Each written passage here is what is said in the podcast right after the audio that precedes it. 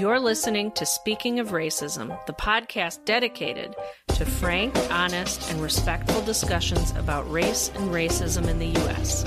I'm your host, Jen Kinney. Pull up a chair and let's talk.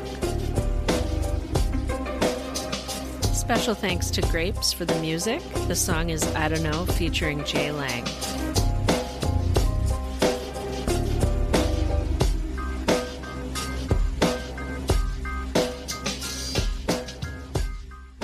Right. I'm joined today by my friend Cedric Lundy over at Token Confessions podcast. How are you doing today, Cedric? Doing all right. And you? Yeah, you know, I'm doing all right. I'm naughty because I should be like packing and prepping to go on my vacation here in a few hours. But you know, you're a podcaster when something hot comes along and you just have to get on and talk about it. All right. So, Jussie Smollett, let's talk about this. I haven't talked to you about this. I haven't gotten any of your thoughts on it, but why don't we start at the beginning Mm-hmm. and just talk about um, how did you feel when he came out and and when he shared his story initially? Did you feel like something was off? Did you feel like you know uh, he was telling the truth? What was what was your take at the time?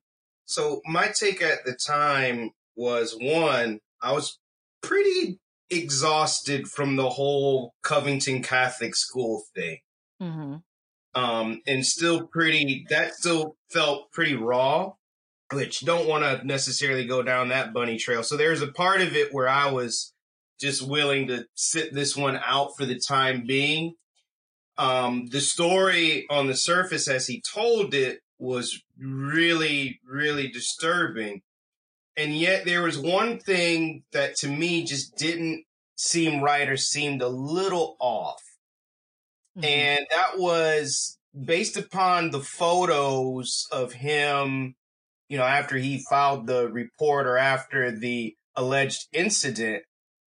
I, I'm I'm sitting there thinking, you know, he really doesn't look too worse for the wear given the story, the details of the story he's told, especially the part about them throwing some kind of fluid, uh, you know, bleach in his face. I I expected to see him a little bit more bruised and battered, to be perfectly honest. Mm-hmm. But I'm also kind of of the mindset of I'll hold uh, judgment, reserve judgment on, you know, whether or not he's telling the truth and kind of let the story play out. Yeah. Yeah. And the, but again, that had a lot to do with just being kind of tired from the last bout, if you will. Yeah. And I felt, you know, I felt similarly in terms of um just feeling pretty burned in a sense by how quickly I got sucked into the Mhm. prevailing media narrative over the Covington situation. And we won't go down that trail, like you were saying, because that's big and complex and multi-layered. Yeah. Um, and, and so on one hand, I was feeling like, hmm, you know, I need to be more measured and more cautious with how I take in information and then how I respond to that information. So like you, I felt like, let's just wait and let's see where this goes. And yet at the same time, for me, as a white woman, I wanted to speak to and speak in support of what was going on. Like I didn't want to be a quiet voice in it. And so I had found a friend on Instagram, uh, Black Coffee with White Friends, and she had written a piece that kind of paralleled what was going on. It was like her homage to Jussie and what he was going through. But what she told was her story as a black woman growing up and then how she feels about these ideas like make America great again and stuff like that. So I felt like this story has resonance. It's her story. I want to give platform to that, you know, and like, so I felt like that was kind of my way of navigating what could potentially become where we are right now. Right. Right.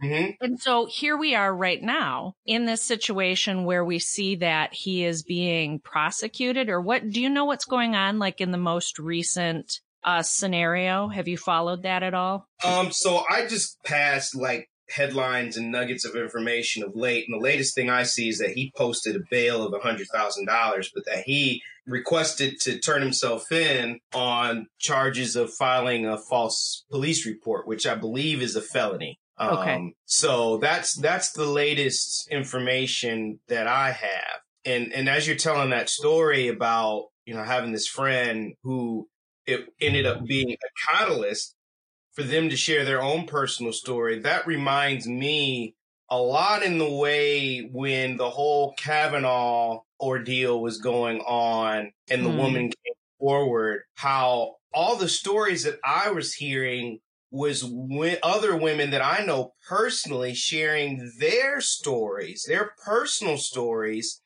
about how they had been sexually assaulted or raped and their family members didn't even believe them, let alone other people. And how, like, this was the first time they were sharing some of that information since initially it happening to them and their parents not believing them. So, you know, I think there's something to be said for when something happens and we're still finding out the details and we're still finding out the, the full story of what really transpired.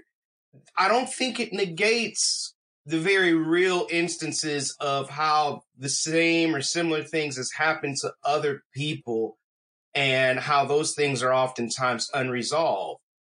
Um, so like when the whole Jussie Smollett thing came out, like as much as I stayed clear of it on social media for the most part, even though, you know, I, I liked some posts that other people put up, but I didn't comment. I actually texted, um, one of my friends who is gay and black just to see Mhm. how he was doing because I can relate to how stories like that or incidences like that can be, you know, it, it, it's it's heavy for for all of us, right? But it's Mhm. heavier for those for whom it's they can look at that and say that could have been me. Yeah, precisely. And that's such a great point because for me, the reality is as a white woman, I can't relate on that level. And so I Mhm. was trying to figure out how do I lend my support? How do I lend my voice? Yeah, I mean, I'll never forget how one of my middle school volunteers and a, a young guy that I, I mentored, like literally showed up at my door, uh, to see how I was doing after Philando Castile happened. Wow. Yeah. So that, that to me was kind of like a, a pay it forward kind of moment where it's like, okay, like this is the kind of thing like you, you can, you can extend that same gesture of, you know, solidarity, even in something that you can't personally relate to, where it communicates to that person that like you see them and you see all of them and you see how they're, uh, how, how they're distinct from you. Hmm They're still human, but they have little distinctions, right? So, yeah. And, you know, it was, it was like one of those moments where my, my friend quite tangibly, uh, acknowledged me being black and how that story was going to affect me more deeply than it was going to affect him, even though he was deeply affected. Yeah, that is powerful. Yeah, it's just got me thinking because you know we live in this this social media culture, right? Where so Mhm. many people express themselves on social media. And one of the things that I've been trying to listen and learn about is how like how white voices can speak into this without centering themselves and making it about themselves. And, you know, oftentimes you'll see people who consider themselves allies and they'll go online and they'll make this huge stink and they'll bring up all of this stuff and have this overly emotional reaction. But would you say instead of something like that, for example, that it would be more meaningful to reach out privately even and say, Yeah. I'm here thinking about you. What do you think about that? I, I don't, I don't think it's necessarily a either or. I think it's a both and. I think Mhm. can lend your your voice on social media where it's going to have more range but i think when you're cognizant too of the people in your own community in your own world and, and relationships that you have to be you know have a, a high emotional iq with them uh, I, I, think it just kind of lends a little bit more uh, genuineness to the the overtures that are made on social media. Then you know the people who know you personally can vouch. They're not just speaking about it; like they're living it. Mm-hmm. Yeah. So let's talk about what's going on right now. So I, yeah. it, occurred to me a couple of days ago, like I had this sneaking suspicion that this was going to unfold this way. And yes. initially I just thought to myself, like, I am going to be so pissed if this is the case because it's just fodder for people who are out there people like Ben Shapiro and others uh-huh. these these commentators who who are setting themselves up against the anti-racism movement, you know, and yeah. saying that people in anti-racism are making a bigger deal out of things. And we're, we're already dealing with this issue of people not even being believed in their own stories, right? I'm kind of frustrated and lamenting about this. And then mm-hmm. it occurred to me a couple of days ago, like, hang on a minute. Wait just a second all of the people who are demanding, in essence, that we speak out against Jussie Smollett are people who are not actually interested in anti-racism work. And I feel like it's a distraction tactic in a sense oh, yeah. from the right at this point, it seems, yeah. to, you know, to, to focus on this. So what are your thoughts on this? Whoa, funny you should ask. Um, so even when I was like, you know what? I think this dude is lying. Mm-hmm. You know what what what caused me to hold reservation on being like I don't think he's telling the truth?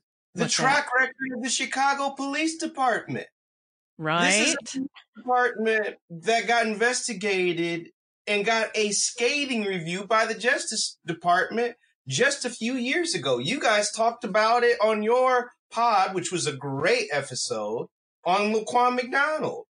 Yeah. So, like listeners, if you haven't listened to that episode, like go listen to it.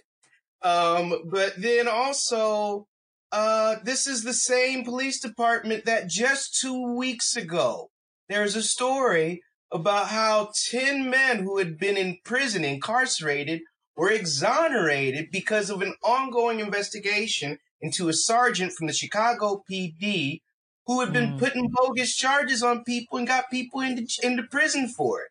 His mm-hmm. his count of people who unjustly went to jail on bogus trumped up charges is like over two dozen with over two dozen more waiting in the wings for their day in court to be exonerated. And some of these mm. men spent years in prison. They're not getting those years back. But how much was that being talked about and how much is that being brought into this this overarching conversation because and I want to be careful because I just I just did an episode recently, Sanchez and I, on whataboutisms. And so I'm conscious of about how this sounds like a whataboutism. That being said, we we we have a, a situation where if we're talking about tactics here, what's happened is there's this complete silence during all the stuff that has just happened in this month alone mm-hmm. between the government of Virginia. I mean, pick one, anyone, right? With all yeah. the blackface incidences, Gucci, Katy Perry with their blackface gear, right? The mm-hmm. incidences in schools of an 11 year old being arrested mm-hmm. for refusing to stand for the Pledge of Allegiance, which I'm like, you do realize that we had a Supreme Court ruling on this back in the 40s with Jehovah Witnesses that protects this young man's, regardless of his reason, it still protects his right to choose to not stand for the Pledge of Allegiance in school. And it's one thing to discipline a kid, but to call the resource officer to mm. have the 11 year old arrested on top of the fact that the resource officer eh, basically abused his power to go ahead and arrest this 11 year old to make an example. That's just that's just one story of what's happened this February. All right? Like I don't even have time to list all of the incidences that have happened, right? Where we have clear examples of yet again what's been going on since last year of people calling the police on black people for doing normal, average, everyday stuff in white spaces. So right. if we're going to play this game, which I have no interest in doing, but if we're going to play this game where we're tallying a scorecard, we can finally put one in the box of somebody making a bogus claim. Because yeah. right now, if we're keeping score, which again, I have no interest in doing, the number of instances of these microaggressions of people calling the police on black people for going to their community community pool, for waiting for their meeting in Starbucks, for uh, going into their own apartment building, right? For taking a photo for your one year old's birthday. Right. In a in a public park. Mm-hmm. Right. And how many of those people have been brought up on charges for calling the police in a situation that did not merit police? Like, yeah, I'm not I sure. Know, I know it's not the same, right? As in terms right. of the high profileness. But if there is some kind of rule or law that's meant to keep people from abusing calling in the police for any old situation, then how many of these people have actually had charges brought against them and at least had to pay a fine? Right. That's the question. And and I, you know, even if there are some, it's still like it's interesting because Ben Shapiro, I went on, you know, to see what people are talking about and stuff. And he's mm-hmm. talking about and how nobody pays attention to the rise in anti-Semitism. And I'm sitting here reading this, and this guy has this huge media conglomerate, you know, that he owns. And he's got tons and tons of people listening to him and uh-huh. following him. Uh-huh. And my thought is, well, Ben Shapiro, if you're so troubled by the rise in anti-Semitism, why don't you lend your voice to that? Because right. who's going around saying, oh, well, you're talking about this, but what about this? Which points to your whataboutisms. You know, there's right. something to be said about people being in their space and speaking to yeah. the things that they speak to, right? Like we can't right. all speak to all things. Right. And um and I just find that disingenuous. Oh, it's absolutely disingenuous, especially with the reach of his network. And and and th- that's the thing like when I see media complaining about the media, I want to throw up in my mouth. Right. like, dude, who, what what industry do you think it is that you work in? Like that's how prevailing this whole anti-media thing has gotten that you can have the media complaining about media. Heck, I see it in sports journalism these days, hmm. complaining about the media, and it's like all of a sudden they have this comment about where, oh yeah, you know, we're the media, but it's like, well, wait a second. If you want a different narrative, like you have the perfect platform to put it out there. So yeah, Ben Shapiro, like number one, like people are aware of the growing anti-Semitism, but it's hard for people to take it seriously when we couch it in racism, right? Because right. at the end of the day, we couch it in racism, then they have to also acknowledge the racism against black people and ultimately they have to deal with uh, white supremacy and anti-Semitism the veil, right, of addressing right. racism without actually having to address white supremacy because in America, folks who are Jewish are identified as white. And so it's a wow. lot to address it. Whereas those, there are those of us who actually truly are trying to work in the field of anti-racism. So we're not just picking and choosing between when it happens to someone who's black, when it happens to someone who's Jewish, when it happens to someone who is Latino X or, or, or Hispanic. Like we're here for all of it. Mm, yeah, that is really powerful. So I started posting after I got to this point where I'm like, wait a second here. I'm thinking about this more. We're spending all of our time and energy. And I see a lot of friends of color, black friends in particular, who feel like mm-hmm. they have to speak out against Jussie Smollett and mm-hmm. it makes me angry. And I shared this with a friend of mine. I was like, you know, I'm mad that you feel like you have to come out and speak on behalf of this man. Because when all is said and done, I don't feel compelled as a white woman to speak out against another white woman who has done something illegal you know, like if Bette Midler did something illegal or if, you know, like I, am not like, oh, well, I have to speak out against Bette Midler. Nobody expects me to. So where does the expectation come from that says that as a person of color, particularly mm-hmm. black men, you should speak out against this? It comes from white supremacy. It comes right. from, and its root is racism, right? Mm-hmm. Yeah, because that's the thing that really ticks me off about this whole Jussie Smollett thing. It's like, dude, you have you have literally ruined Black History Month because your narrative right. is going to be the prevailing narrative of Black History mm. Month of 2019. Like Cardi B apparently, which I do not follow at all, but somebody reposted it. Cardi, Cardi B posted on Twitter, "Thanks Jussie for effing up Black History Month." yeah, that's funny. Like because we knew what would happen.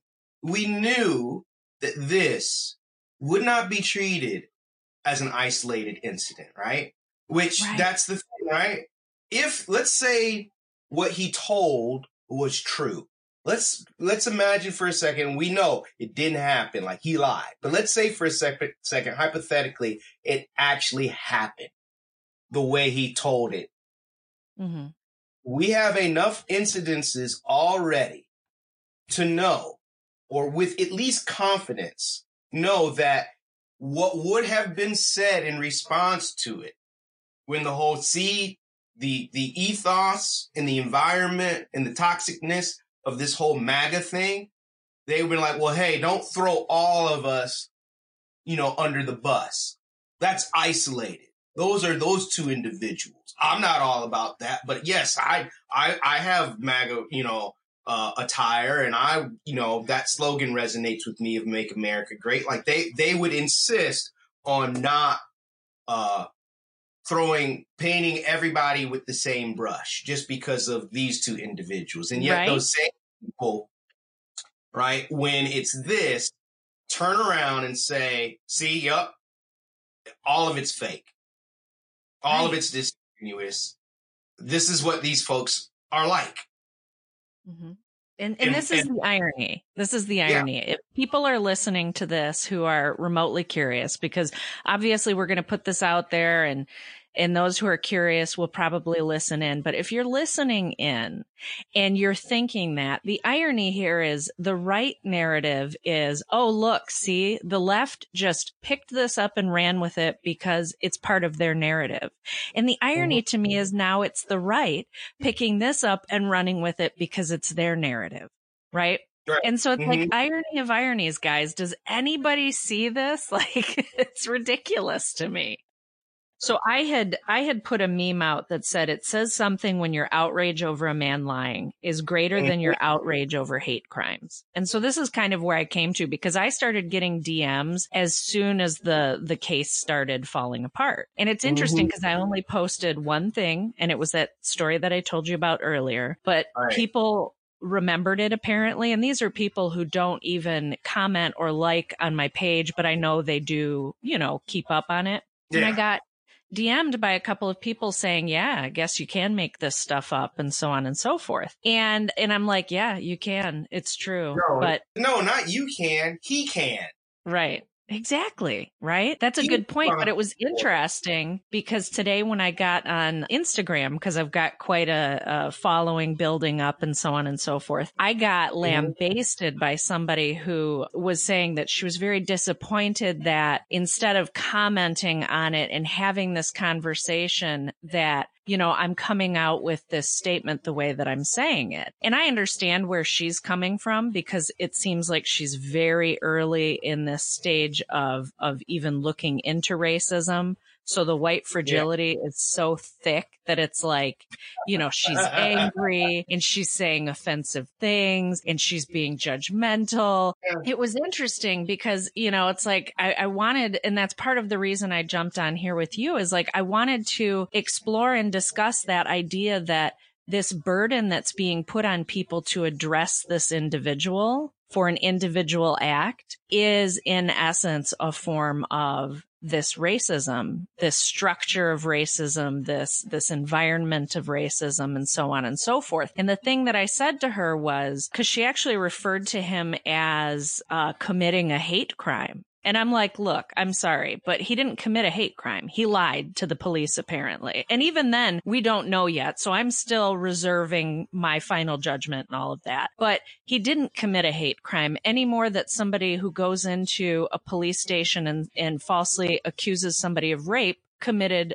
rape right? You know, so yeah. it's like this idea that the responsibility for for even and I was thinking about assault a lot. You know, it's like, well, you dressed that way and that's why you're assaulted. You know, like it's just this wrong thinking and wrong way of looking at things.